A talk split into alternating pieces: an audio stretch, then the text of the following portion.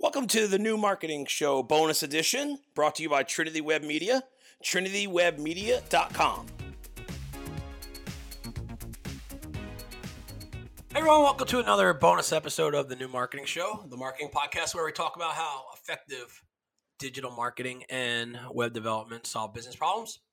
So today let's talk about content and your content strategy and the best part about having a content strategy.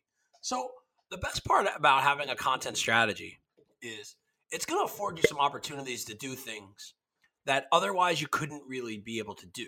So if you're speaking a lot on certain topics and certain industry matters, what it's going to allow you to do is it's going to allow you to tap into your audience in different manners.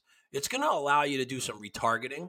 It's going to allow you to start running some Facebook ads or Instagram ads. It's going to allow you to put a pixel on your site when people come in. You know, you can retarget them throughout the web.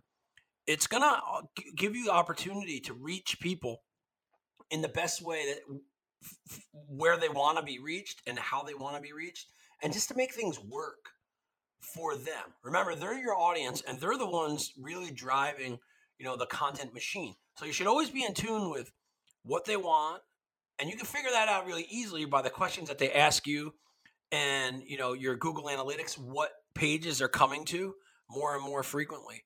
But once you get all that stuff in place, you can serve up content and and repurpose it and broadcast it and just have a whole arsenal of things. One of my favorite things to do with content is whenever a client or prospect or somebody I'm trying to mentor or help has a question about a certain topic, and if I know that I already created a piece of content about that, I love sending them the link and I love just showing them exactly, hey, this is how we did it. This is how you can do it.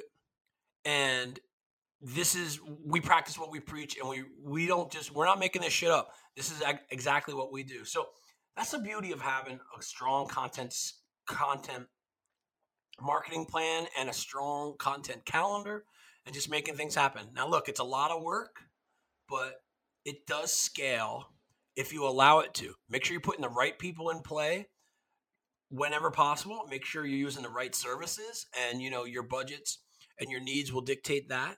And all that stuff will really help you elevate your game over the lazy people in your industry. You can totally tell a lazy marketer versus an amb- ambitious marketer by the amount of content they produce, their reach, and how they're perceived as a subject matter expert. So, thanks so much for watching. Thanks so much for listening. Thanks. Uh, you can always subscribe to our show on iTunes, Stitcher, Podbean, iHeartRadio, Spotify, all those good places. So, thanks for your support. Talk to you later.